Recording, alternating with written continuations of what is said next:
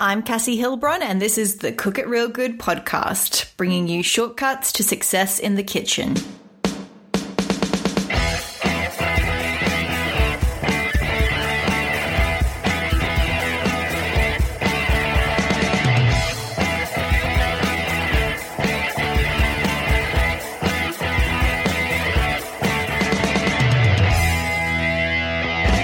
This week is all about getting your kids to eat anything. I chat with Emily from A Mummy Too, who literally wrote the book on this.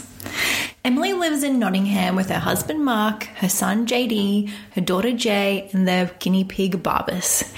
She founded her blog A Mummy Too in 2011, born out of a love of family, food, and photography. She then released her book Get Your Kids to Eat Anything in 2019. Now an award winning blogger and author, Emily is consistently ranked in the top 10 most influential food bloggers in the UK.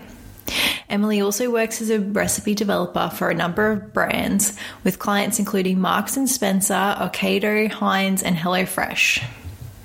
Emily has practical tips for getting your kids to be more interested in food and cooking and how to address fussy eating. This week's recipe of the week is my lentil bolognese sauce. I know that some of you are having trouble getting your hands on your favorite meat products at the moment, so I thought it would be fun to highlight a meatless dish that will be a hit with the whole family. This deliciously rich and hearty lentil bolognese is ready in under an hour and made with everyday simple ingredients. Grab the recipe along with the links we discuss in today's episode at cookitrealgood.com slash 48. Now, I know this is going to be so helpful for all the parents out there, so let's dive straight in.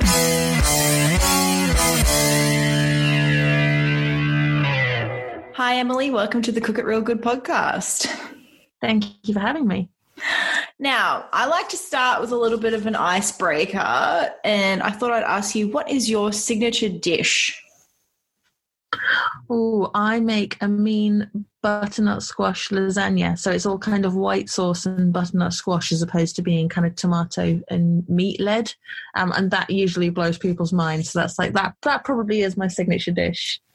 I'm very curious about this. So is it, do you still have the lasagna sheets or are you using the butternut squash as the lasagna sheets? Yeah, so it has it does have a tomato layer, kind of you know the classic kind of sofrito, and you cook down with the tomatoes. But it has um, a ricotta and spinach layer, um, the tomato, and then some pasta, the um, tomato layer, and then it has a butternut squash layer, which is is, is basically just um, roasted butternut squash and then mashed down. So you have the three layers of the spinach and ricotta, the butternut squash, and the tomato repeated, and then a white sauce on top. So it's quite a lot different from the way a lasagna would normally taste in terms of flavors. It's probably more similar to what you'd expect from I don't know, like um, tortellini or something like that. Oh, that sounds absolutely delicious, though. I love butternut squash, or we call it butternut pumpkin here, which gets confusing when I'm talking about it because people are like, "What is that?" I'm like, "It's butternut squash, same thing." but yes, I'll have to try it. Now, is that on your blog? Uh, yeah, it is. I'll, I will send you a link. Awesome, and I'll make sure I link it in the show notes because I'm sure there'll be lots of people who want to try that one. Yum. Mm-hmm. So today we're going to talk about kids and food, which is quite a, I guess, heightened at the moment with the people in lockdown. Um, those kids never want to stop eating, feeding them breakfast, lunch, and dinner, and all of the battles that ensue with the I don't want to eat that and the fussy eating. Um, and since that you wrote the book on that, I thought that this would be a good topic for you to talk to. so, why don't we start with what is fussy eating, why it happens. Yeah, so I think all kids and actually kind of most of us grown-ups too we have periods of fussy eating. So periods where we kind of narrow our acceptance of what we think is okay food and it can get narrower and narrower. So that can either be because we're busy and so we get used to having kind of pasta you know five nights a week or um, it can be you know with kids it can be down to a lot of factors. So often you know, when you first start weaning a baby, you give them all these different purees and things to chew on, and they're eating everything. And you think, I am the best parent in the world. This is going so well. Um, and then slowly, as they get older, they start to develop their own preferences, which is totally normal. But a few things are happening. So they get comfortable with the foods that they like and they get nervous about things that are new. So that's neophobia, and it's so normal. Um, you know, it's what stops us, you know, kind of just doing crazy things when we're kids. We think, oh, I haven't seen that before. That's a bit strange, and might leave that be. So, you know, kids see I don't know, they're used to fish fingers, for example. So oblong piece, white fish covered in orange uh, breadcrumbs. Mm-hmm. and so they're presented with something like tuna, and they're like, huh, this is the wrong color. What is going on? So there's a bit of that going on. And then what tends to happen is there are one or two vegetables or one or two kind of protein options that the kids will eat. So you keep serving them over and over again and then the kids get bored because if you had peas on your plate every single day for a week you would get bored. So then the things that they're willing to eat get narrower and narrower. And then i think you know when you've got boredom and frustration going on as well sometimes kids just like to say no to their parents you know just to push those boundaries. So you've got all of those things going on and then you know you've also got worries going on in the parent's head in terms of nutrition. And so it can become a real issue but I really didn't want fussy eating on the cover of my book because I think that we all experience it to different degrees and we all would like to expand our families' foodie horizons a little bit. So I wanted the book to be really positive and to tackle kind of okay how are we going to open up food? And instead of trying to trick kids into eating vegetables let's make them want to. So that's kind of that's how i that's my take on fussy eating and that's kind of how the book tackles it I really love that. Now, what are some of the common family food problems that you've been seeing during the lockdown? Ones that you've experienced, your friends are experiencing, your readers are experiencing. What's what are the common themes? I think all of us are finding that we are never out of the kitchen. I mean, I love cooking and, and, and I'm starting to feel like, have I actually left the kitchen today? between the snacks and the prepping meals and the you know getting drinks and all that kind of thing um, kids just wanting to eat a lot and it's expensive as well especially as you know a lot of us can't get out to stores in person. So you know you don't get the kind of deals that you would get perhaps um, if you were in store. There aren't the kind of multi buys and things that there usually would be. And sometimes you can't get the brands that you know your family love. So then it's kind of these aren't my usual conflicts. Um, so I'm getting a lot of that kind of thing.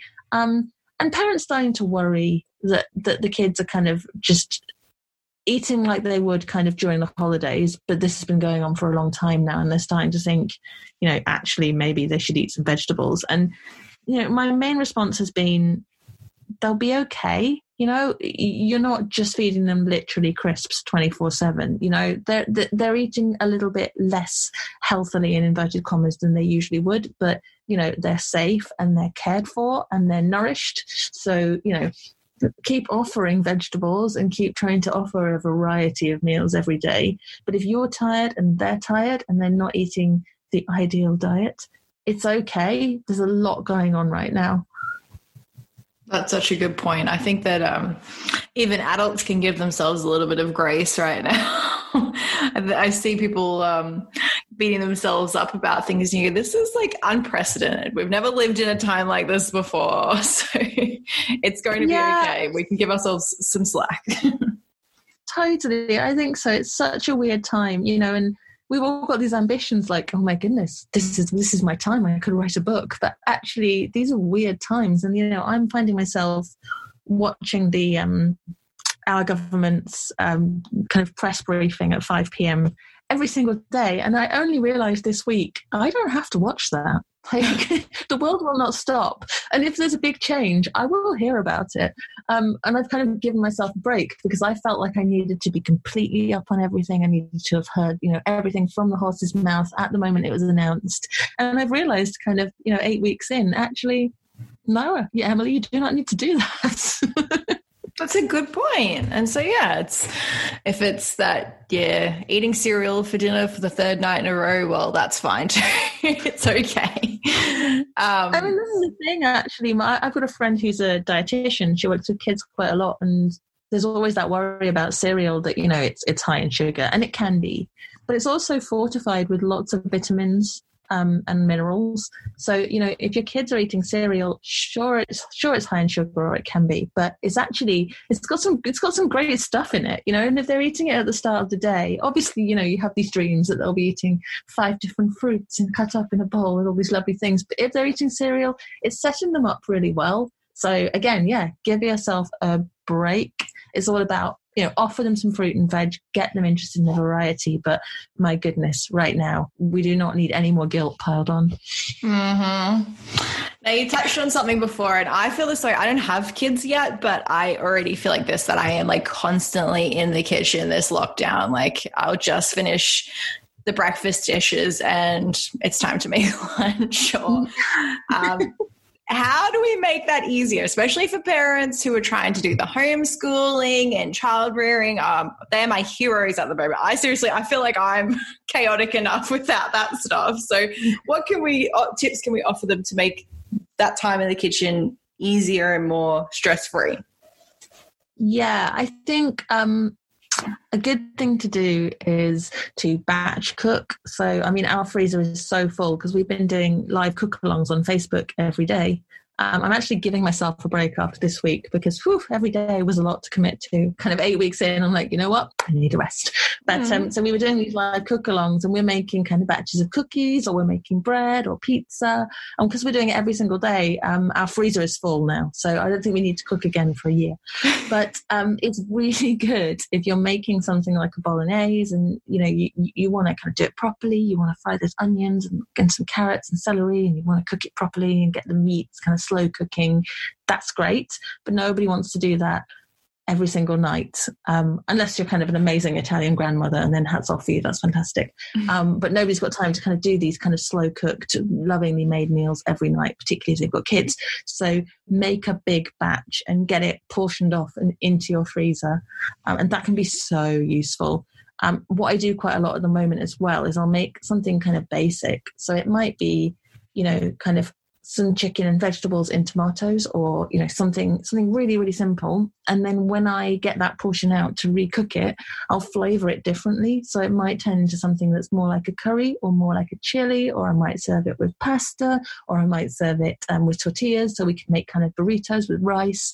So it's essentially the same thing but I'm warming it up and adding different flavors. And that's really good for just reducing the time that you spend cooking just a little bit and the other thing is get the kids to help you. So if the kids are involved in the cooking, then that is also time that you've kind of invested in giving them attention, talking about their worries and all that kind of thing. So that gives you a little bit of a break from the kind of have I spent quality time with the kids because you've spent quality time with them and you've made dinner, which for me is kind of a win-win.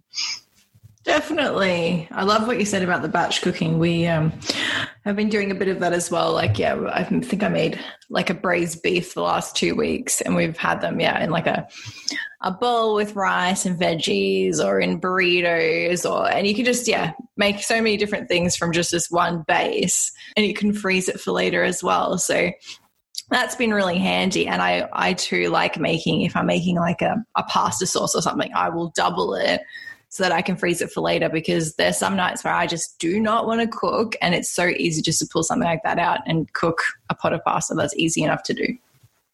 Yeah, totally. And actually one of the things that that I was hearing a lot um, when I was kind of writing up the book and I was speaking to parents a lot to do research, they were saying that because each child and or sometimes each adult in the family had such different kind of preferences, that they were literally making kind of three or four or five different meals for the table every night. So, you know, one kid will only eat beans on toast and another one will have the pasta that you're making, but not if the sauce is on top. It has to be on the side and all this kind of thing. Oh and they were making all these different, and it must be exhausting. It is exhausting. I've been close to that point before myself. So, um, so a few years ago, I really started documenting it and, and, and cooking on the blog and making sure that the kids enjoyed eating it. And one of the fundamental things we realized is that if you serve things up with variety all the time, then variety becomes what they expect. So instead of going, oh my goodness, for the last year, fish has been white and all of a sudden it's this weird pink color, they expect something on the plate to be different every single night. And so the way that you guys are eating, you know, you're saying you're having it with rice and or you're doing this or that to it, that's great because that's essentially the same affordable ingredients, but served with some variety. And if kids get used to that as well, it just makes being a parent who has to cook every night so much easier. So that's what the book is for. As much as it's so that you are getting kind of great nutrition into your kids, it's also just so that life is easier. Mm, I was just thinking about when I was a kid, and uh, we definitely had the same rotation of meals that we would always have. And yeah, if there was something new, I'd be like, "Oh, what is this?" I reacted to it like that. So yeah, that definitely makes sense. If you if you never know what's going to come up, then you will be interested to find out. Yeah, and I think, you know, if you are a fussy kid, and I think I was still kind of fussy in some ways right up until I went off to uni. And I think it's when you've got to eat among other people and you can't be a child who kind of is poking and going, What is it? And you just have to kind of power through a little bit. And also, you can't afford to change your mind if you don't like something that you've ordered when you're a student. That was for me, that was a big step as well because I was like, Okay, actually, it turns out when I have to eat things, I actually like a lot more than I thought I did. So I kind of say that to my kids as well. Like, I know you think that you're that you don't like it, but you haven't tried it yet. So how about just I don't know, pick a piece up and smell it, or you know, if it's a piece of sweet corn, squish it between your fingers, or um, you know, um, let's see what asparagus is like inside. Let's snap a piece open. So you know, my kids are older and they're past that now, but that things like that feature really heavily in the book because I want parents to feel like even if their kids just eat the bit that they like off the plate and don't want to try anything else, it's still an opportunity to interact with the food and for it to start becoming something that they're more used to seeing. And then over time, they start actually being willing to eat it as well. I love that. Do you have any other tips for getting kids interested in food when they're at the table? Yeah, so we have um, we kind of it's really difficult, but it's really important to stay cool. So, so often I hear um, that parents saying that the dinner table has become a real battleground. So, you know, it's that real standoff of kind of, well, you've got to eat it. Well, I'm not going to eat it. And, you know, kind of, oh, at what point do you give in? Because obviously you need your kids to eat something. You don't want them to be unhappy. Um, but you're kind of like, no, I'm going to stand my ground. And that can be really difficult because that becomes, you know, the whole family's tense before you even sit down at the table. So playing it cool is a really good idea. And then the book is really all about just finding the positivity in the experience of food. So it can start off with really simple things like a lot of kids don't know where food comes from. If you're lucky enough to live out in the countryside with fields and farms, amazing, but lots of kids don't. They live in more urban settings. So um, you could start with something as simple as you know those um, herb pots that are actually growing that you can buy from the supermarket. Mm-hmm. So you can buy one for each kid. So one kid could have basil, another one can have coriander um, or cilantro. I don't know which you call it over where you are. We call it coriander, but yeah, same thing. Coriander. Excellent. So, depending on where you are in the world, we never and have then, the same um, thing, do we? yeah, when I'm writing recipes, I'm kind of like, how many different terms do I give here? so, um, give give one to each kid. Get them to do a little bit of research on the internet, so you can sit with them and find out kind of what kind of climate the plant likes, how does it grow, what does the seed look like, and then they can put their name on a label on those plants, and they own them. So if you want to put some some basil in your uh, bolognese, then you have to go to your child and say, you know, hey Amy, can I can I have some basil? And she will go off and she will cut the basil with some you know with some scissors, and you will cook with it together.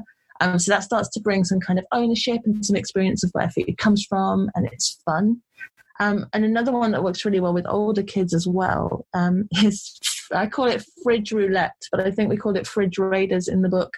Um, so you you get out everything that's kind of edible straight from the fridge, so not like raw meat, but cooked meat, cheese, fish, yogurt, anything you can find in the fridge, jam, and you lay it all out on the table, some little tiny pieces of each thing, and you can do this however you like. So you can close your eyes, you could spin a wheel, you can dare each other, but you've got to try different combinations. Um, and it can be really nice. So, you know, strawberries and cheese actually go surprisingly well together. Um, and our discovery from one of these games ended up being one of the recipes in the book, which is a strawberries and cream pasta. Um, but it can also be disgusting.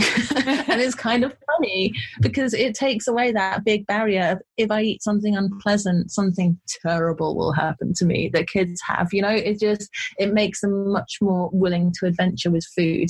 Um, and sometimes sometimes kids will jump on those challenges. Kids that would normally, you know, not even eat cheese if it hasn't been melted correctly will suddenly be tasting all these crazy combinations because to them it's something else now it's something fun so there's loads of different tips like that in the book that kind of eh, that are trying to suit different ages and also different learning styles because different challenges and, and activities will hit home with different kids and different families. But the whole way through, it's all about just make it a fun journey. This isn't about a battle. Just keep having fun and exploring food together. So, I don't know, the next time you see a pineapple in the supermarket, look up online and see where it actually grows. And you'll be amazed how many parents think it that, that pineapples grow on trees. I did until I saw a field of them. I was like, of course. So you can have real fun with things like that. In the same way as when you're teaching a child to read, you're going, hey, can you read that sign? Same sort of thing, but all around food. That sounds like so much fun. I really I like the the taste test challenge or the roulette. It kind of it's making me think of have you ever watched that show Chopped where they get the four weird ingredients and have to make something out yeah. of But yeah, it's like the at home fridge version of it. Find the weirdest combinations and see if they work. yeah, yeah. And you know, um before um, my husband met me, he had kind of four spices in his cupboard. So he'd have some kind of like some garlic and some chili, um, maybe some mixed herbs of nondescript origin. And that's probably it, salt and pepper. And so when he started cooking using my spice cabinet, which is like the whole height of a cupboard, like I'm obsessed.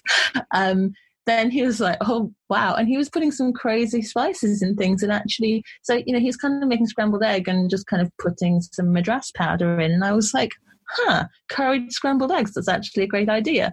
So, you know, he was teaching me things because to him it was this new landscape if he never cooked like that. So you can just, you know, you can always find new things that are going to work well that you might not have tried before.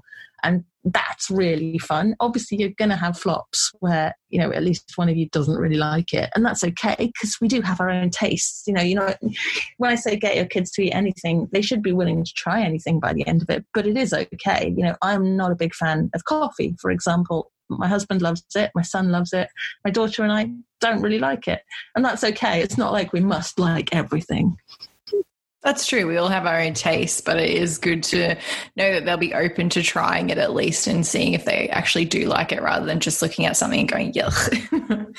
yeah. And sometimes it, it can be funny when you have a disaster. We made, um, so you know the online resource, you might not if you haven't got kids yet, but um, it's called Twinkl and it's like an online resource for, for teachers usually, but they've opened it up for parents. And we downloaded this recipe for a World War II chocolate cake and it had a lot of vinegar in it and a lot of bicarb. And I was thinking, okay, that's what it says. So we followed it, and um, it was inedibly disgusting, and it was oh, just so funny because we had Instagrammed every stage. You know, we were like, and now we're adding this, and now we're adding this, like all like perfect family.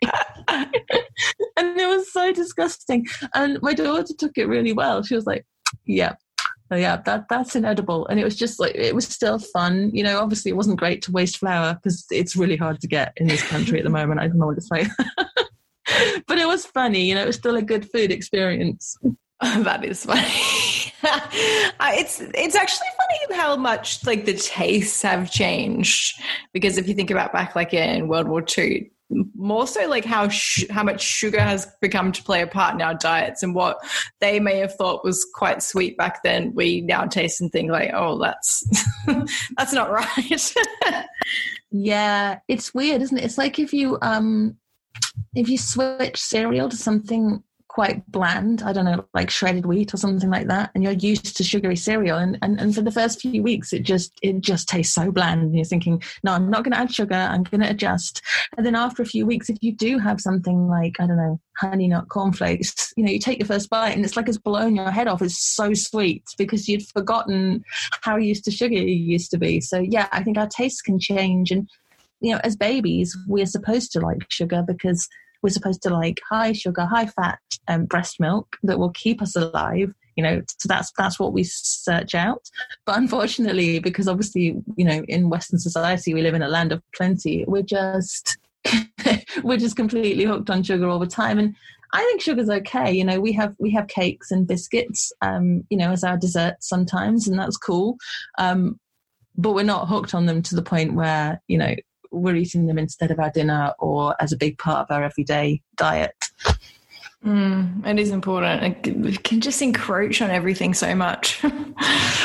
well, yeah, and it becomes what the kids want to eat, isn't it? They know that once they once they've seen a cake in the house, my kids like, "Is that is that for today?" Kind of like you can see them going, "Okay, I do not want to fill up at dinner because I know there's cake in the house," ah! and it's cute. But you know, obviously, you don't want that to be all the time when you know they're kind of like getting dinner out of the way so that they can eat a cake. But you know, we make the whole experience such great fun, and it takes hours because the kids are throwing flour around, and I'm covered in butter and all sorts. So you know, it's a great experience, and then we have you know we have this reward of something delicious at the end. So I think I never want to kind of make them afraid of certain foods to see them as bad. I want them to know that, you know, even sweet things are, you know, they're, they're fine in moderation, but it is about having a healthy diet overall and making sure you're getting lots of fruit and veg, you know, and exciting, varied colors and flavors. That's a very good point. I, I think I know a few people who, in their childhood, obviously it was no junk, very healthy, very healthy. And it kind of goes the other way when they become adults and can make their own choices because there's been this like forbidden food that they can finally try. yeah, absolutely. And I think, you know, my, it's interesting because my, my husband is a real like a real sugar fiend. If you, we don't actually buy anything like sweets very often, but he likes um, midget gems. So they're just like tiny little sugary sweets, and um, and he loves them. And if we bought a packet, he would sit and he would eat the whole packet. Um, and I never grew up like that. I just didn't have sweets. We had chocolate and, and, and things, but we didn't have kind of bags of sweets. And so, so to me, it's really strange to watch him kind of eat a bag of sugar, which he very rarely does, but I literally couldn't do it. Whereas he's not that big on cake and I could literally just keep going back for slices of cake because that's, that's, that's for me. Yeah. that's my thing.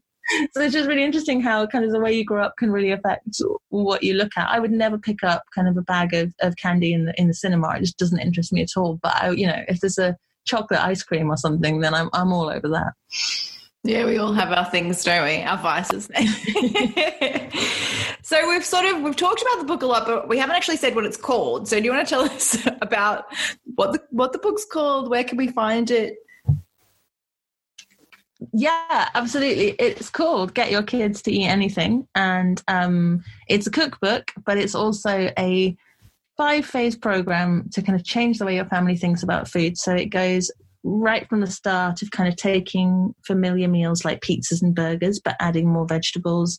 Um, there's an education phase there's a fun phase there's a really crazy phase where you start doing you kind of dyeing foods weird colors using other vegetables and just having really great fun with food. And then there's a cementing phase where you're really almost teaching parents and kids to become their own kind of recipe developers almost. So saying kind of here's a basic recipe but here's all the other things that you can do with it. So yeah get your kids to eat anything and it's um it's available in bookshops if they ever open in this country again who knows?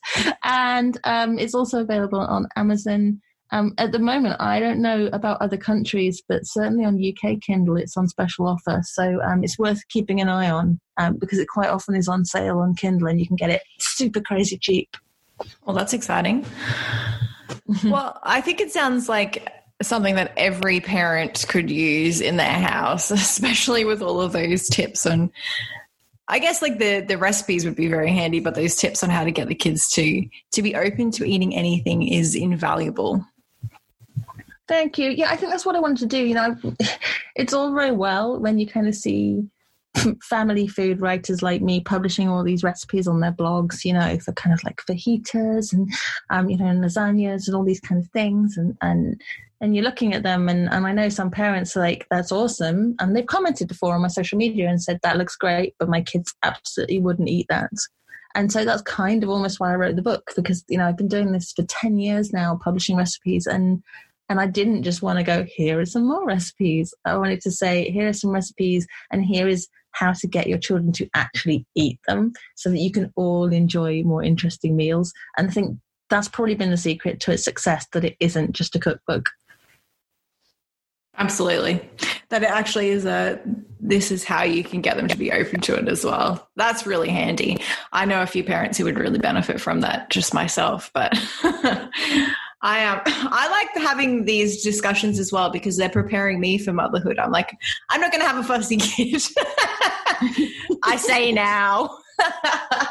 I mean, I think it's this thing where you you know it kind of it's it's tricky. So there are lots of stages that they're not only challenging but they're different for each child. So you know, kind of potty training and um, just teaching them to stay in their own bed all night rather than kind of jump out and keep coming through. These are all kind of tricky stages, and you kind of you you muddle your way through, and you get really tired and maybe a little frustrated, um, but you stick with it, and it works. And I kind of wrote the book for that reason because you know fussy eating is another one of those things where if you support them and you stick through it and you're consistent, eventually um, it kind of it all writes itself and, and and then it's all working out. But you know with potty training you get some wet sofas. With with um, sleep training they end up in your bed at 3 a.m because you're like you know what? I can't get up again. So so if you're having trouble with fussy eating oh my goodness it's so normal. Um, and the book is really just to give you confidence and give you and your family something to work together through um, at your own pace. So it's just another thing to not have to worry about really because i mean you've got all this joy to come but parenting is full of guilt and worries. Oh yes. We don't need any more of that i don't think. Now emily could you tell my listeners where they can find you? Yeah absolutely. Um you can search for me online. I'm emily leary and i pretty much should come up but if i don't then um, my username everywhere is a mummy too which is very British. Um, I do sometimes have people from the US asking me if I'm a mummy, as in with the bandages. No. So, oh, yes. Mummy. I never thought yeah. about the fact that they don't use that for, yeah, mum. I know. I think they're starting to get it now. I've been around long enough, but um, so yeah, a mummy too, and I'm on Twitter, uh, Facebook, Instagram, Pinterest, wherever you want to find me. Um, I absolutely love seeing if people cook my recipes, so I really love sharing. If anybody wants to send me pictures of things that they've cooked, um, and my mm, DMs are always open as well. So if you're thinking about getting the book or you're just having a bad day or you're in lockdown and you've got hardly anything in the cupboards and you can't think what to cook um, i love hearing from people and just kind of being creative together and coming up with ways to get over little food challenges so you're always welcome to message me that's so lovely. And I, I know that you're going to take a week off next week, but those live cook alongs, I'm sure, are still on your Facebook, and that might be interesting to to go and rewatch. Yes, yeah, I've organised them all um, into a playlist. I think there's about thirty or so in there now, and um, yeah, they're they're in real time. So usually my daughter's cooking with me, um, and we take quite a long time. So you know, we all know that you could whip up a quick cake batter in 10 minutes and have it into the oven. But we will take about 30 because we're talking about what we're adding, we're giving kids a chance to measure everything out live so they can keep up. Um, and so it's quite unusual in that way because I'm used to filming and editing, so I'm used to bashing through recipes. So it's been really fun to let my daughter take the lead and take our time over recipes. And yeah, it's been gorgeous. So many little faces just looking really proud with their, you know, their scones or, or their pizzas or whatever. It's been just lovely. Oh, all right. I gotta, I'll definitely have to check those out as well.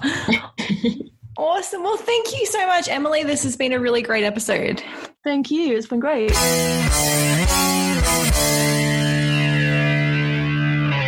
I really enjoyed chatting with Emily and found her approach to getting kids to be more adventurous with food so refreshing. For all the links we discussed in today's episode, head to cookitrealgood.com slash 48 and don't forget to rate and review us on Apple Podcasts. That's it from me. Have a great week and don't just cook, cook it real good. Bye.